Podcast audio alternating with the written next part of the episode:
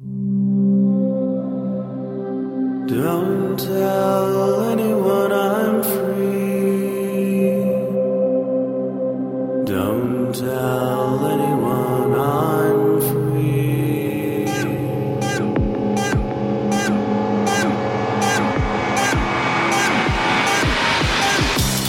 Hello and welcome to BSD Talk number 176. It's Tuesday, July 7, 2009. In the next interview here, I just want to apologize. Skype did drop out now and again, but I think it's good enough to publish, so here it is. Today on BSD Talk, we're speaking with, and forgive me if I don't quite pronounce your name correctly, Wouter Wijngaards. Welcome to the show. Yeah, um, so I work for uh, NLnet Labs, and I'm the lead developer on the Unbound project. Yes, and that's why I wanted to talk to you today. It was around Unbound, which is a, according to your website at unbound.net, it is a validating, recursive, and caching DNS resolver. My guess is this is something that one could use as a replacement for other popular name servers like Bind, and I think the name probably may be a play on that. Could you tell me a little bit about the project? Well, your assessment is correct. It, it is a, a, a, DNS. DNS servers come in, in, in, two basic varieties. There's the authoritative servers that are used to publish the information, and Unbound is one of the recursives that are used to look up information. And at the same time, they do caching, and uh, Unbound is uh, designed to sort of DNSSEC, and that's why it can do validation of the DNSSEC signatures as well. So, in a typical setup with Unbound, let's say you were an ISP and you just wanted to provide a name server for hundreds and hundreds of clients. This is something that would, that you would use to set as their to your you know to those clients DNS server. Yes, or you could use it as a, at home as well if you want to have your own DNS server, which uh, some people like, or, or uh, you know in the same sort of situations where businesses have uh, a name server for for a team or that sort of thing. And besides, you know, maybe uh, a slightly more focused set of capabilities around just the recursive name server, does it have any other particular advantages? Is it smaller, more secure, easier to configure? Why would someone want to take a look at Unbound? Well, the main idea behind it was to make another feature complete resolver, much as Bind is. There's also open source and works just well or, or better so that if there is a problem in one implementation, people can use the other implementation. And in that way, the security for the entire internet as a whole sort of improves as there is diversity in the possible implementations to choose from. Well, the advantages to use Unbound is that it's sort of a modular architecture on the inside. It's got a little less features than Bind has, and as a result of that, it's got more speed than, than the alternative. And other than that, it's, it's been met with every eye towards security. Does it run as root? The set up was as secure as we could get it, which is to, to do the user permissions. And although that sounds actually easy, it seemed to be very hard because every distro or operating system, you know, the different BSD varieties to Linux or Solaris, they have different calls to drop user permissions and get the right, you know, all these secondary permissions and group permissions hanging around to get rid of them. And it drops into chroot as well, which is sort of hard for users to set up, but it's much safer, so that's why we're trying to do it as default. It'll even default only answer localhost, which is probably the best thing to do if you're shipping software. But you know, many ISPs would probably immediately want to overwrite that configuration, but at least they're thinking they're doing it. And what language is it written in? Oh, it's written in C, for which we've had some comments about, you know, gosh, we're using C because it's a programming language which is close to the hardware, and you know, this is a service which has got to be up all the time want it to be sort of small in its footprint, although you can scale it up and give it a really big cache if you want to. We'd like it to, to, to be sort of small, and uh, it has to be really fast. So this is why we, we chose C to do it for a production quality service in it. Uh, other languages have, have lots of features, like Java's got like runtime level checks. However, they're, they're not really suited to this sort of task. But that's why we're using C, and um, we've gotten all the advantages and, and haven't suffered any of the typical fallbacks. And C obviously makes it very portable. And you did mention a variety of operating systems. Is there a particular operating system that is the primary or most supported operating system for Unbound? Well, the, the idea was, was to make it very, very portable. So we're trying to be portable across the, the entire range. I, I, didn't mention OS, BSD, um, the Darwin yet, which we also have. There's even a Windows port that we uh, brought out just a couple ago because, you know, all these Windows users need a, a DNSSEC validator as well, of course. So, no, we're trying to be portable, though, of course, the, the, the you know, the POSIX systems are, are the main target. And you do mention DNSSEC here, and that obviously is something that's quite timely given that it looks like many of the top level domains are now being signed, some of the government ones and org, and I'm not sure which others. Is DNSSEC relatively easy to set up in Unbound? Very easy to set up. In fact, the only thing you'd need to do is add trust anchors. So uh, people are talking about signing the root nowadays. Just add a trust anchor to it. There's easy scripts I've uh, added to the code section that will automatically do the interim trust anchor repository, uh, which has lots of TLD in it, or which will enable DLV, which is uh, the, the, the servers run by the makers of Bind that provide lots of trust anchors for. You can enable those, and, and you know, it'll instantly work. I also see on the website that there are a variety of names of companies that are working with you. So it looks like this project has been a, actually a collaboration between a lot of companies. Yeah, Unbound its life as a Java prototype.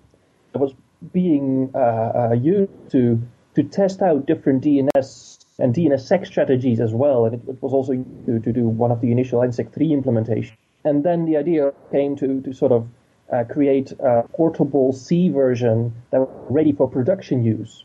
And this is where Labs, my where I worked, uh, stepped in and, and said, "Hey, we'll do that," and um, and we did. And when you put this project together, or when when you started working on the C version, was it under a BSD license at that point when it was the prototype, or did you switch to BSD once you moved to the C based code?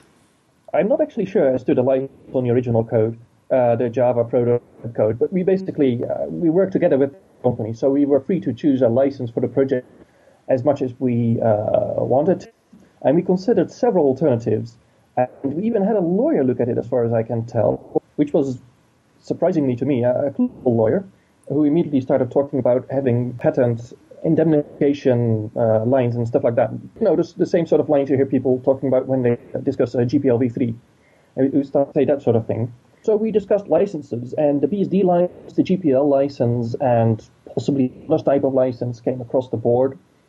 And finally, we, we chose the BSD license because, as a matter of principle, we provide software for communication, and the BSD license enables in this case, the most people to use it in the most different ways. And, and DNS software is really one of those core software parts that run on any device that uses the internet. And uh, we thought by using the BSD, since we allow people to use our code, possibly in their products, or rip it off and, and not telling us and uh, using it, uh, uh, modify as a base in there, and they would uh, a very good DNS implementation in there that all the standards and, and the DNSSEC as well, um, which would be a good advantage. And is there any talk or discussion among the people working on Unbound to add capabilities to make it an authoritative name server? Surprisingly, I, I do get those requests. Well, usually I point them out that at NL Labs we have another project called NSD, which is an authoritative only server, which sort of a comparable performance or even better than Unbound has. So really have it as a non-goal to be an authoritative server because uh, on the one hand, it is not really recommended to have a recursive and an authoritative name server run on the same host, on the same port. So providing you with software that does, but doesn't make sense. And the other way around, to keep it small and elegant and fast, it's much easier if you have a single task.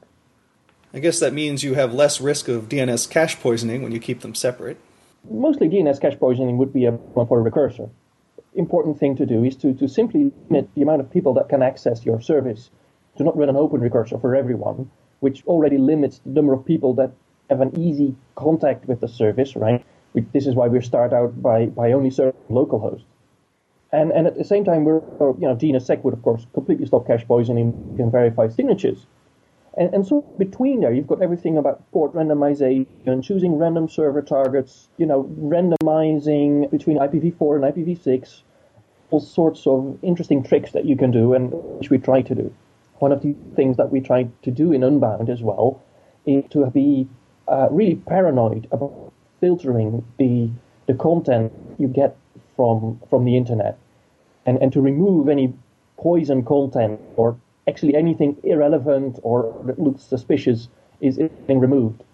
And Unbound tries to be uh, pretty strict on that, and I think that really adds some, some to the security of, of the product uh, in the end.